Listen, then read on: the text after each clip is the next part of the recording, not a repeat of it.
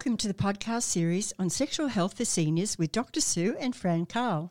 This podcast series is based on conversations with seniors about sexual health, sexual desire and related matters. In this session, we will be discussing Emma and her marital relationships. This is part one of Emma's narrative. Welcome, Fran.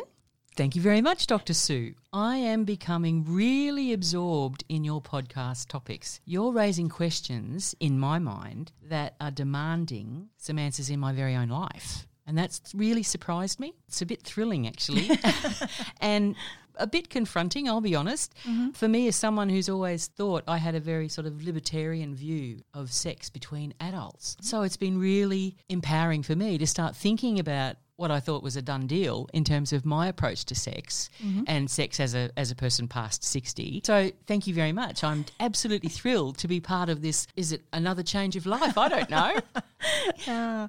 Sure. So just to give a bit of background, sexual desire in older age was a topic that I researched some years ago. At the time, people who knew what I was researching advised me that older people wouldn't talk to me about sexuality, let alone their own experiences of sexual desire. At the time, I disagreed with them and would still disagree with them today, particularly since my experience of speaking with some older people about the topic has shown otherwise. Many older people have not had the opportunity to discuss sexual health or their experiences of sexual desire, and they welcome the opportunity to do so. Not everyone, of course. As I said in last week's session, I can't generalise and can only speak of the experience I had in discussing the topic with the older people with whom I came into contact and who were keen to share their experience of sexual desire as an older person. In fact, when I started doing the research, I was also not quite sure how many respondents I would get to participate in my research study, but I ended up having to close my books. I had too many people. And, wow. And I had to refuse further interviews because it all had to be written up and transcribed, so it was just becoming bigger than Ben-Hur. But that was wonderful to me. So, Fran, what do you think? Do you think there is a reluctance, and we have talked about this before in a previous session, about the reluctance of older people to discuss their sexual experience? Yes. Yes, there is. I'll put it really bluntly, Dr. Sue, and it is hard to generalise, but I know in conversations that I have with other adults, not that I suppose my sexual health or any of those sort of things would be the top of the pops in terms of a conversation starter. And it's top of the pops.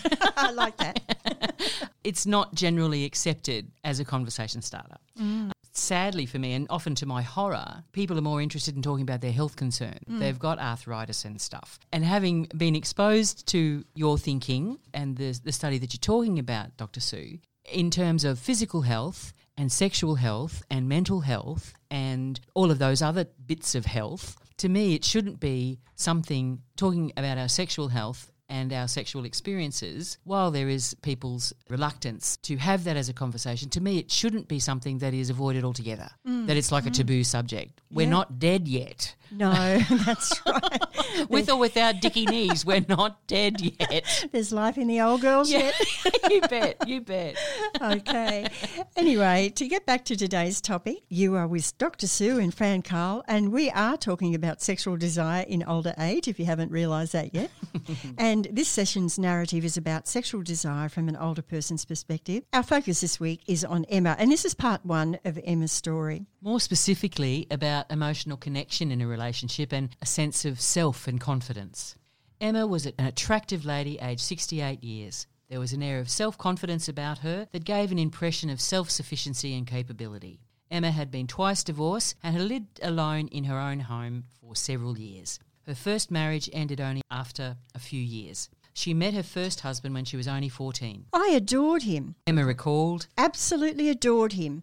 But in reality, he should have never have married me because we were both too young. A few years later, I found out he was with other women and I was heartbroken. Heartbroken. After the marriage ended, Emma struggled as a single parent. She remembered feeling terrified. I was young, she said. I had little children. I was living on food relief because my husband didn't send me any money, so I had no cash. I went to the police station once a fortnight and got a piece of paper that said I could get food, and that terrified the hell out of me.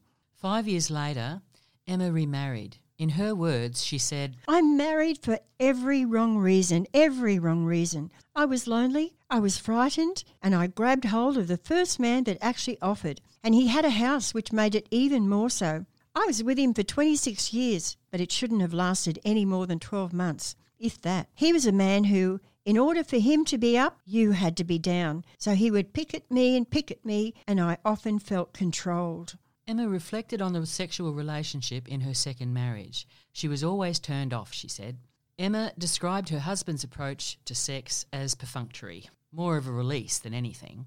During the marriage, Emma had purchased a 6-foot-wide bed and said that she stayed on her side of it. The large bed symbolised Emma's emotional separation from her husband. Eventually, Emma left her second marriage, and as an older woman, Emma soon gained control over her life. About 6 months after the marriage breakup, Emma noticed an advertisement in the local paper. A man several years younger than Emma was seeking a casual affair. Emma was lonely and said that she wanted to feel a man in her arms and try sex again, perhaps get a chance at romance and sex. So she responded to the advertisement, not knowing what to expect. She said she had no idea what she was going to feel, no idea at all. In her words, Emma exclaimed that the sex was fantastic, but the relationship less so. The sexual enjoyment was a powerful emotion for Emma, but there was no connection, no bond between the couple. At first, the lack of connection was unimportant. As time went by, the lack of connection became more significant. Emma decided to end the relationship. It was a difficult decision because she had always enjoyed sexual intercourse. She just needed to feel a greater emotional bond or connection with him. What happened then, Fran? Well, 12 months later, he rang Emma out of the blue and asked her if she knew whether horny goat's weed worked. It was if nothing had happened, Emma said, and yet we hadn't spoken for 12 months. She responded by asking him if he was having a problem, and he said, well, I had a bit of trouble getting it up, and I've had this trouble for a while. And he said, I never had this trouble with you. I said, that's because we did a lot of time in foreplay and I knew what you liked. I knew what turned you on. He said, I had this one experience with this woman, and before we met in person, she said, before I meet you, how big is it? And he said, how big is what? She said, how big is your penis? And he said, oh, well, why don't you come around and have a look? So she came around and they went into the bedroom and he took it out and he couldn't get it up, he told Emma. He was telling me all of this on the phone, Emma remembered. And he said, I suppose you wouldn't be interested in meeting me once a week. And she said, no, I don't think so. Anyway, Emma said that he actually asked to take me out, and what he was getting at was, you're not having any sex and I'm not having any sex, so how about we get together and we can solve each other's problems? Emma said she thought, in your dreams. But then she said she thought about it and decided that she would get a free meal out of him because she'd always paid her way. So they went out one night and Emma said that he was sitting opposite her and he said, you know that lady that came around and I took her into the bedroom and I couldn't get it up? And she replied, yes. He said, she rang me this morning. Emma said, really? He said, yes. Do you know what she wanted? Emma said, no. He said she wanted to know if I wanted to sell the furniture that's in the bedroom because it is vintage. And Emma said, well, at least she saw something she liked in the bedroom.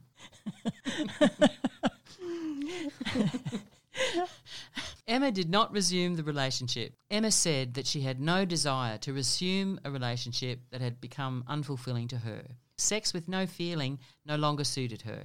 In the past, her feelings were always involved, but now she was her own woman and only did what suited her. So, Fran, how important do you think the emotional connection is in a relationship? And do you think it's different for men than for women in general? This is difficult to answer, Dr. Sue, because it's so hard to stop generalising. What you commonly say, blokes just want sex and women just use romance to get the sex. So in terms of the emotional connection, I can only talk personally. I know that's really important to me. Yeah, it was really important to Emma, but it really wasn't important to the bloke that she was with. I suppose I was a little bit shocked that he was quite blunt about it, and I think Emma, in her analysis of it, well, he thought I wasn't getting any and he wasn't getting any, so if we get together, we can get some. That's right. And if that's all you want, to get some, fair enough. But in terms of I don't like to say that blokes don't have an emotional connection to sexual relationships. But I also don't want to say that all women do too. No, that's right. And a little later down the track we'll be talking about James, who very much wanted the emotional connection. So, yeah, I agree. To me, Emma started off as a very subdued – obviously that there was an element of coercive control in her early relationship. You bet. But she became a much stronger woman over time and more empowered. But she had to leave the relationship to do that.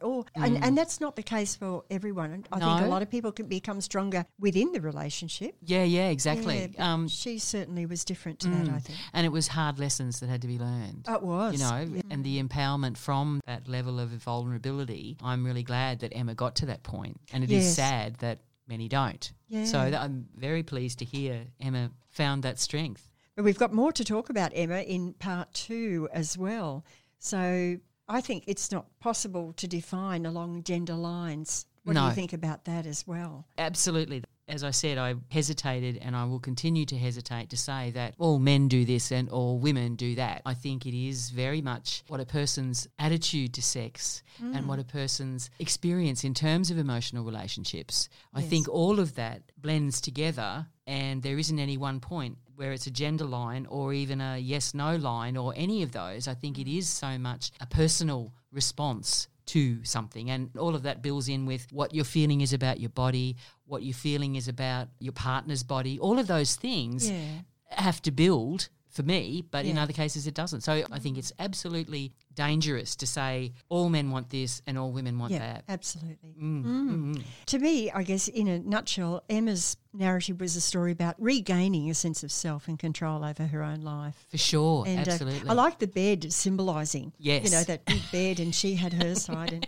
And it was amazing how that bed became a symbol of what was going on in the relationship as well. Thank you for reminding me with that, because when I was reading the story that you've given me, Dr. Sue, I had in my mind a visual of Emma being rigid on her side of the bed, and that was a place of maybe relative safety, I don't know, but that idea of distance and reinforcing it every time getting into the bed that this is a distance. Right. And in the next session, that bed will have a very different meaning for Emma, part 2. So Can't wait. Yes. Can't wait. You've been listening to Dr. Sue and Fran Carl, and we've been talking about sexual desire in older age. The focus this week was on Emma's story, or part 1 of Emma's story, and how she went from being controlled in her first marriage to not feeling a strong bond or sense of connection in her later marriage, to finally taking control over her life and gaining a sense of selfhood. There is a later part, as I said, to Emma's story, and we'll continue with Emma's experience in part 2 of our next podcast.